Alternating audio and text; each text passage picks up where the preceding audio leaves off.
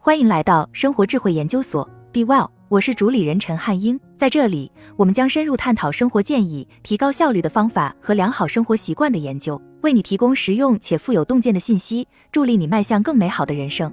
一直以来，买得起、修不起都是苹果设备的一大特性。前不久，苹果正式推出了一项全新解决方案——自己修。消息一出，许多果粉都跃跃欲试，希望自己动手体验这项自助维修计划。这篇作者在文中分享了他体验这项计划的故事。沙基尔·泰雅布使用苹果提供的官方设备更换 iPhone 十二的电池。Ulysses Ortega，今年四月，苹果公司终于推出了其首个自助维修计划，让用户可以自己在家维修 iPhone，并且还会提供必要的官方零件、设备工具和维修说明。去年底，苹果宣布其将在今年初推出这项计划后，引起了巨大的社会轰动。这也可以看作是维修权运动的转折点。十多年来，该运动一直敦促科技公司提供资源，让用户可以自助维修电子产品。这对我来说也算是好消息。在疫情期间，我变成了手工达人，能用自己的 iPhone 来体验苹果新推出的这项计划，也让我感到非常兴奋。在我看来，这是一件轻而易举的事情，但事实证明，它的难度超乎我的预想。对于像我这样几乎没有电子产品维修经验的人来说，自助维修的整个流程令我望而却步，以至于我现在也没有体验之前的那种自信了。首先，苹果从我的信用卡通过预授权的方式扣划了一千二百一十美元，以此向我租借一套重达七十五磅的维修设备，并要求一周内归还，否则这笔冻结款项将用于冲抵维修设备费用。苹果官方寄出的维修设备包装箱，Ulysses Ortega。苹果将维修设备装在一个坚实的黑色塑料工具箱中，免运费运送到了我家门口。随后的操作过程则简直不可原谅，就在一瞬间，我弄坏了 iPhone 屏幕，一个完全不可逆转的操作失误。在整个体验过程中，虽然我身边有一位来自南加州的独立手机维修专业人员沙基尔·泰雅布，但最后还是出现了灾难性的不可逆转结果。在阅读苹果官方维修说明并尝试使用这些工具后，泰雅布表示。他对苹果敢于推出自助维修计划，并让 iPhone 用户自助维修手机的做法表示赞赏，但与此同时，他也对这一做法提出了严厉批评。从一开始，他们就没想让用户成功。泰雅布说：“我总结了一下，自助维修计划对大多数人来说并不切实际。首先，从苹果租用维修设备和购买官方零件的成本过高，比如为了更换 iPhone 十二的手机电池，我租用设备并购买零件一共花了九十六美元。”相比之下，苹果 Apple Store 零售店收取的电池更换费用仅为六十九美元。另外，根据我的亲身经历，即便使用苹果的设备工具，整个过程也充满挑战。苹果成功的劝退了大多数想要尝试自助维修的用户。据该公司今年四月发布的一份白皮书，对于绝大多数用户来说，通过苹果 Apple Store 零售店维修电子设备是最安全、最可靠的途径。此外，你也可以通过苹果授权服务提供商维修设备。现代电子设备结构极其复杂，高度集成且呈微型化特征，因此维修工作并非易事。该白皮书写道，这就引出了一个问题：苹果为什么会推出自助维修计划？去年，美国总统拜登呼吁美国联邦贸易委员会制定新的维修权规则，以防止厂商限制消费者自助维修电子设备。随后，FTC 宣布将针对那些提供难以修复电子设备的科技公司加大执法力度。再然后，苹果就推出了这项计划。这一切或许并非巧合。在下文中，我将跟大家分享我自助更换 iPhone 十二电池的体验。维修前准备。最开始，我登录了苹果自助维修服务商店官方网站 selfservicerepair.com。在网站上，我找到了我想要维修的 iPhone 十二的维修说明，并订购了所需的工具。我的 iPhone 十二还能用，但电池容量越来越低，越来越不耐用。我仔细阅读了 iPhone 十二的维修说明，其中的维修操作看起来一目了然。用一台机器融化胶水，并撬开手机屏幕，卸下螺丝和电池，再用另一台机器换上新的电池，将所有零件归位，最后用第三台机器将手机压合。我使用信用卡支付了这笔自助维修费用。具体而言，包括工具包租金四十九美元、电池六十九美元、胶水二美元、螺丝十五美分，还有一笔租用维修设备的预授权一千二百一十美元。七天后，必须使用苹果预先提供的已付费快递运单，将整套工具寄还至指定地点。拆下来的电池还可以折抵二十四美元。由于没有维修手机的经验，我决定先试手练习一下。我从以拆解时尚 IT 产品和提供苹果维修说明而闻名的网站 iFixit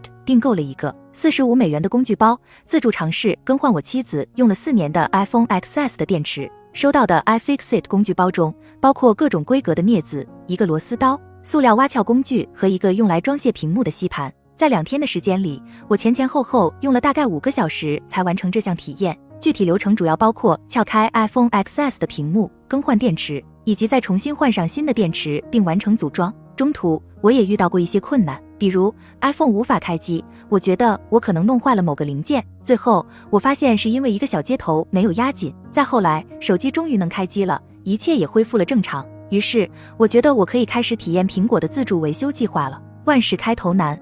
几天后，一辆 UPS 快递车停在了我家门前的车道上。当快递员推着两个大箱子来到门前时，他问我里面装的是什么。这是自助维修 iPhone 所需的设备。我回答说。听到这个回答后，他露出了一脸难以置信的表情。iFixit 的修理工具包非常轻便，而苹果自助维修计划租借给用户的，则是苹果技术人员在苹果 Apple Store 零售店使用的同款机器。这些算是重型设备。当我在拆箱的时候，我就有一种不祥的预感。里面装着三台笨重的工业机器，看起来就感觉没那么简单。我之前也从没使用过这样的机器。后来。我给泰雅布打了个电话，向他说明了我现在遇到的难题。泰雅布之前帮我维修过家里的各种移动设备，他邀请我去他的门店，用一部闲置坏手机来体验一下这套设备，用于加热 iPhone，使胶水融化，从而完全拆卸屏幕的苹果官方设备 Ulysses Ortega。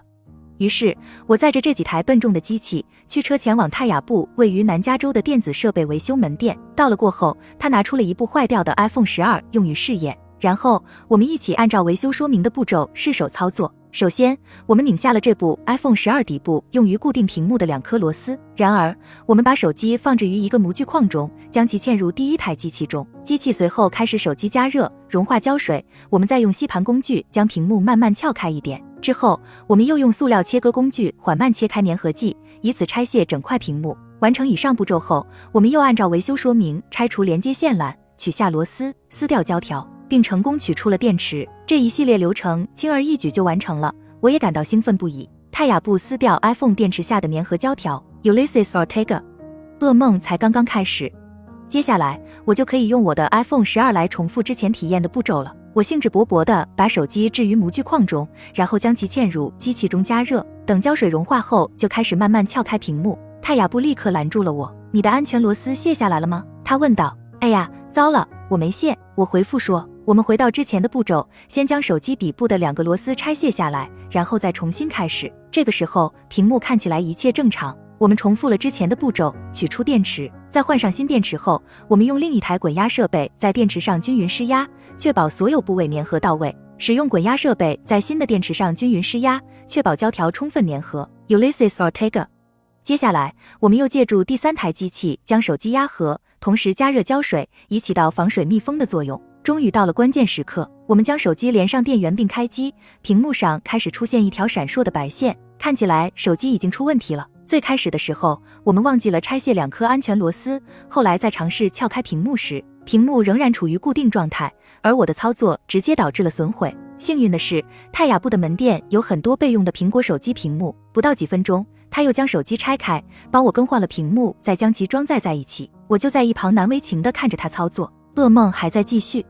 最让我感到意外的是，最后的步骤才是最气人的。当我们再次接上电源开机后，屏幕上弹出一条警告提示，写道：“电池和屏幕已替换为非官方部件。”但事实上，电池是从苹果官方订购的正品，屏幕也是真的，它是从另外一部 iPhone 上拆卸下来的。然而，按苹果的维修说明，要真正完成自助维修，用户还需要完成一次系统配置，具体就是给远程客户支持代表打电话，确认部件序列号，并将其与手机匹配。完成这个步骤后，这次维修才算是真正完成，之前弹出的警告也才会随之消失。通过苹果自助维修服务商店官方网站，我跳转到一个在线应用，开始跟一位客户支持代表沟通。聊天过程中，一个名叫卡洛斯的工作人员指引我将 iPhone 连上电源。同时，长按开机键、音量加音量这三个按键进入诊断模式。我尝试了好几次，什么反应都没有。后来，卡洛斯又引导我尝试了另一种方法，仍然无果。最后，我在一个在线论坛看到有人分享了一种不同的方法，